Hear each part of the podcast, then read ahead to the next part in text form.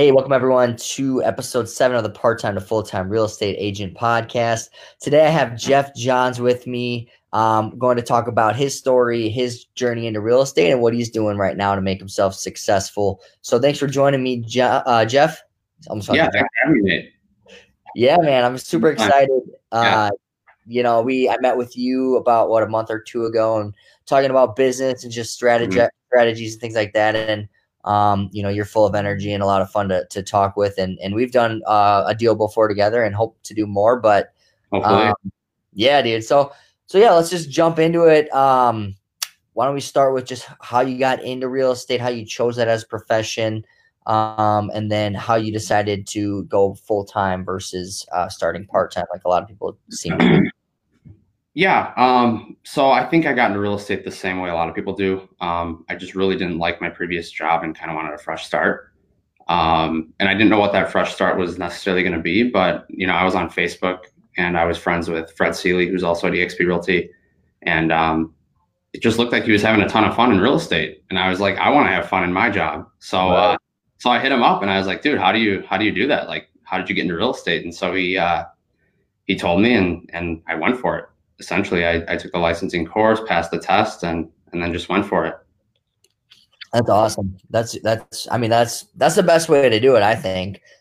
Did you have any like anything holding you back or any apprehension to going into it full time, knowing hey, I probably won't get a paycheck for a while, going from that steady income to, only getting paid when you produce and that sort of thing? I know a lot of people seem to struggle with that.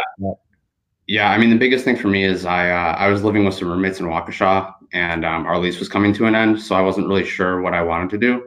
I didn't really want to move to Milwaukee where they were going. I didn't want to go back. I mean, I did kind of want to go back to school, but if I did that, I was going to probably stay in a dorm somewhere. And I decided that if I was going to do real estate, I was going to move back in with my parents, and then I'd really be able to just go for it. There'd be nothing holding me back. So I think that was the smart decision. Yeah. So you just humbled yourself up. A lot of people are like, oh, I don't want to move back in. But I think that's awesome that you were able to just say, you know what, it doesn't matter. I got my goals and my dreams looking forward. So it's worth, moving in back with the parents for a little while. It's 2 years. I think I can do it for 2 years. Yeah, totally. That's awesome. Mm-hmm. So when you first started, how'd you choose the firm that you're with or the broker that you decided to go with? Yeah. So I applied at two places. And so when I sat down with Fred, let me back up. When I sat down with Fred and talked to him, I asked him, I was like, hey man, do you think I should go for a bigger brokerage or a smaller brokerage? And, he told me to go for a bigger brokerage, that I'd probably get more training. So I applied at two places. I applied at Realty Executives, who never called me. And then I applied at Shore West, and, I sat down with a broker there, Dan Ludwig. And I just thought it was awesome. Everything that I felt they had to offer kind of resonated with me and who I was. I was kind of expecting real estate to be I have to sit down at the phone all day and call 100 people. But when I sat down in that interview, I realized that I could probably do this business the way I wanted to do it. And so I love it here. That's the beauty of it, is there are so many different ways. You could sit down and make calls a lot. Some people have real successful Some people have more success with networking. Some people, there's so many different ways to do it. And I think that's what's fun and exciting. And that's why I enjoy talking with other agents and just seeing what they're doing that's working. And, maybe I can implement it in my business, or maybe our listeners can implement it into their business. So that being said, what is the main source of your business? How do you, what do you do on a day-to-day basis? Or actually, let's even back up a little bit. When you first started, what was it like? What was your day, your week, your months? How did that all start? It was difficult. I felt like I was just kind of fumbling around, trying everything to see what would stick and what would work. Everything. I tried expired mailings. I tried. I called a couple FISBOs. I did floor time. I did open houses. All that stuff, really. Farm mailing to different subdivisions. And I think it's better to just pick a few things and go for it 100% instead of just picking 100 things and putting 10% effort into everything. So yeah, my first year, the first few months was just fumbling around with all of that stuff until I started to find out what was working for me. And for me, that was floor time and open houses. So that's kind of where I put my time. Definitely. Yeah, that's smart that you found out the one or two things that really was driving income for you, and then went all in on it. Because like you said, a lot of people try to do everything and then they're not even able to do it successfully. So then they're just kind of spinning the wheels and not getting any success. And that's probably why there's such a high dropout rate in our profession, is because they can't get the wheels spin, or they can't get the momentum going. Yeah. I mean, we're all entrepreneurs. We all have a million ideas running around in our head, and we just want to try everything. Every idea we get, like the next big thing that's going to really work for us. Right. Totally. So floor time, let's dive into that a little bit. Yeah. So what is that like? How did that produce business for you? So like people will call in, and I think it helps that you like being with a big company, being recognized locally. When somebody doesn't really know who they're going to list with, they just call the first brokers that comes to mind. And for a lot of people, I hope that's Shore West. And so, they'll call and they'll be like, "Hey, I have a house to sell. Don't know what it's worth. Don't really know what to do. Can you come over and show me what to do? Show me what it's worth." And so it's really just, a numbers game. So, I would track it. I would do like an average of 10 floor shifts a month. So that's about 30 hours a month sitting up there. But it's not really wasted time waiting for the phone to ring, because you can do other things while you're sitting there, I felt like getting into the business, my sphere is a little younger. They might not be ready to buy or sell yet. I felt like most of my business was going to have to come from people that I didn't know. So, yeah. And that's awesome that it started working for you. Cause I hear people that, what do you think the difference was between you and someone who, maybe does floor time and gets nothing out of it? I took as many shifts as I could. I think in this office, there was probably only one other person who would get more floor shifts than me. Cause a lot of people would come up, if a showing comes up at night, they're going to want to do that over a floor shift. Like I've given away floor shifts too. If I have a showing, you have a better chance of writing an offer if you show a buyer a house versus waiting for the phone to ring. Right. So, being new and you don't have a lot of business and people are giving up floor shifts, like there's no reason I can't take every single one that comes through. So. Right. So it's basically, to simplify it, you just gave yourself more opportunities. Yeah. It's a numbers game. Yep. Totally. Cool. That's good. That makes sense. I think, I've talked to agents that have done floor time and they're like, yeah, I got nothing out of it. But I think the first question is like, okay, well, how many shifts did you do? Or how much time did you put in? Because if you, same thing with like FISBOs or any lead source, like if you don't do enough of it, you're not going to have success with it. And then that's when people are like, it doesn't work, So I think that's a key thing to think about, or key indicator, is that you just got to make sure you're doing enough volume to be able to actually see success. So that's a good little nugget for people to think about. So then number two, you said open houses, right? What, talk about your process with that. How do you get business out of that? I know there's a lot of people, that will say, open houses don't work anymore. Most of the buyers are just already, have agents, and their agents are just showing them, so they don't have to do it private showings. And what's your experience been like? I would definitely say that most of the times a buyer comes in, they're already working with an agent. You'll do open houses where nobody comes in, but again, it's really just a numbers game. And I think when you start out, a lot of people do a couple open houses, and they don't get anything. And so it doesn't work for them. Right. I didn't get a sale until my 25th open house. So wow. I think as you progress and you do more and more, you get better and better. I remember doing open houses and people would walk out and I'd be like, oh shoot, I should have asked them this question, or I should have said this. And so after you do that 25 times, then it starts rolling. So I think this year I've done 15 open houses and I've gotten 2 sales out of it. So, so you're getting better. Right. Right. Exactly. Exactly. Yeah. But I think you'd be willing to do 40 open houses. I mean, you can't do 4 open houses and quit because you didn't get anything. Mm-hmm. That's huge. That's awesome. So same thing, volume. It's a number game, right? So do you, when you're, so let's just walk through an open, because I think a lot of people struggle with open houses. It seems like you've kind of started to dial in what works. What is that? What's your process like when you get an, you know, when an, there's an open house this weekend, right? What is your, and it's Monday, or when do you usually start promoting it? How does that all look? I usually start promoting it like a day or two before. Okay. Really the only way I promote it is social media. So, you know, it takes 5 to 10 minutes. You can spend $5 and get a couple hundred people to view it. I just think it's a better use of time and money, to use social media. Yeah. So that's the way I promote it. Like sure. When somebody, oh, I'm sorry, go ahead.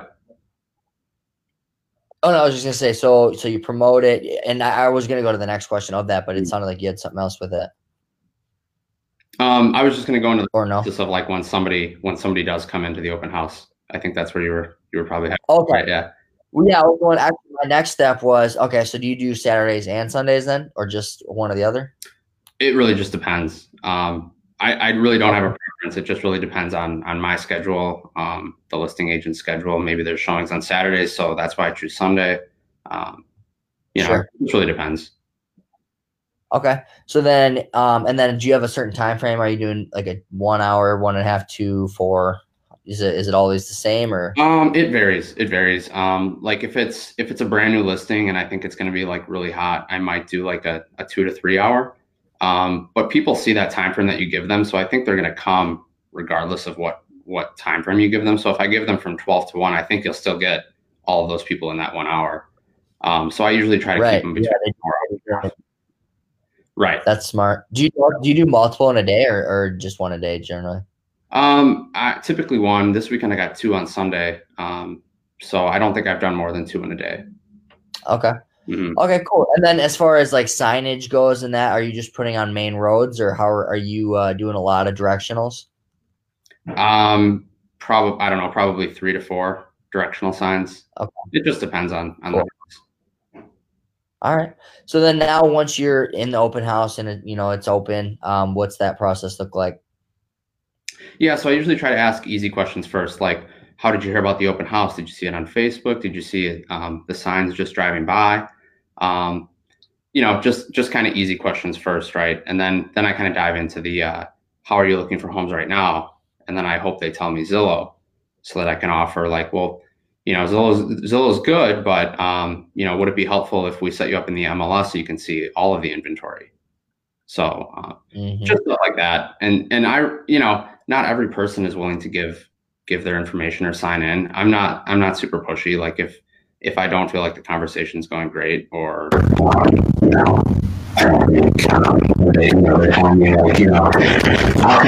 want to work with you. Like I'm not super pushy. I'm not going to ask them to sign in. Cool. No, I think that's a good tip, because a lot of people will literally lose rapport because they will require people to sign in. Yeah. It's like, how is that going to help? Because then you're just going to call them later and they're going to not want to talk to you because you didn't build any rapport with them to begin with. Right. Right.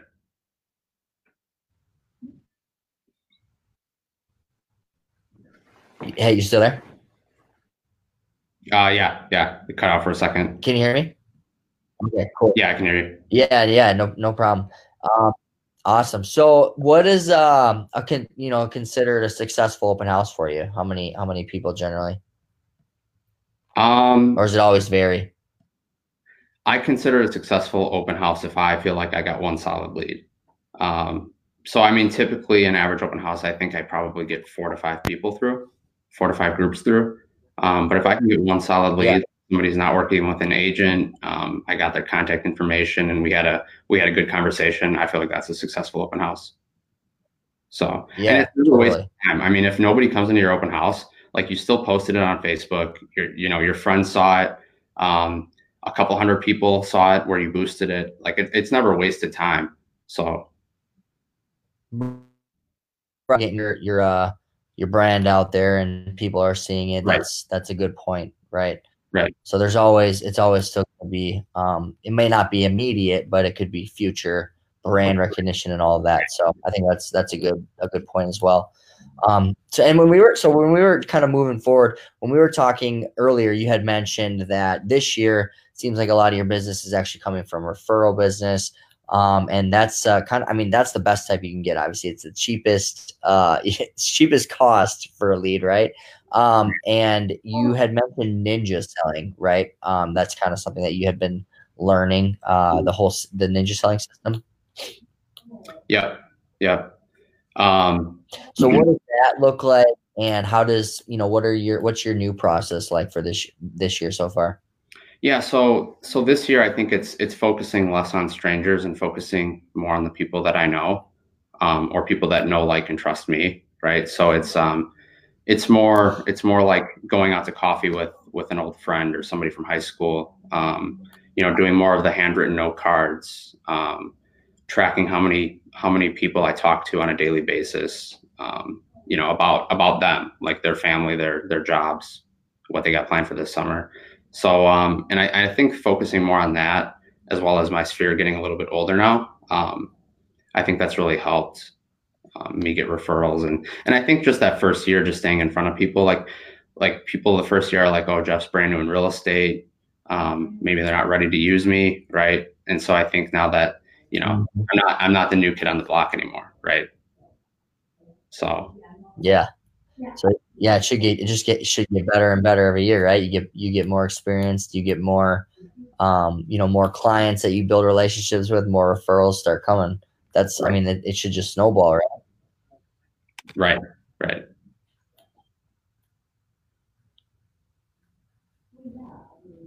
Sorry, did you hear that last part? Yeah, I think so.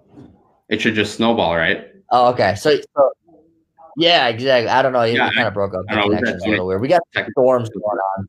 Yeah. No, it's all good though. It's all good.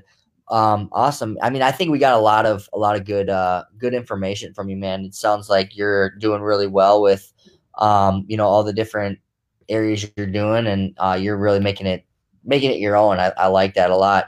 Is there anything else that you think maybe someone else could learn from you, or, say it's a part-time agent or even a brand, like someone who's not an agent yet wants to get into real estate? What would your number one advice be for them?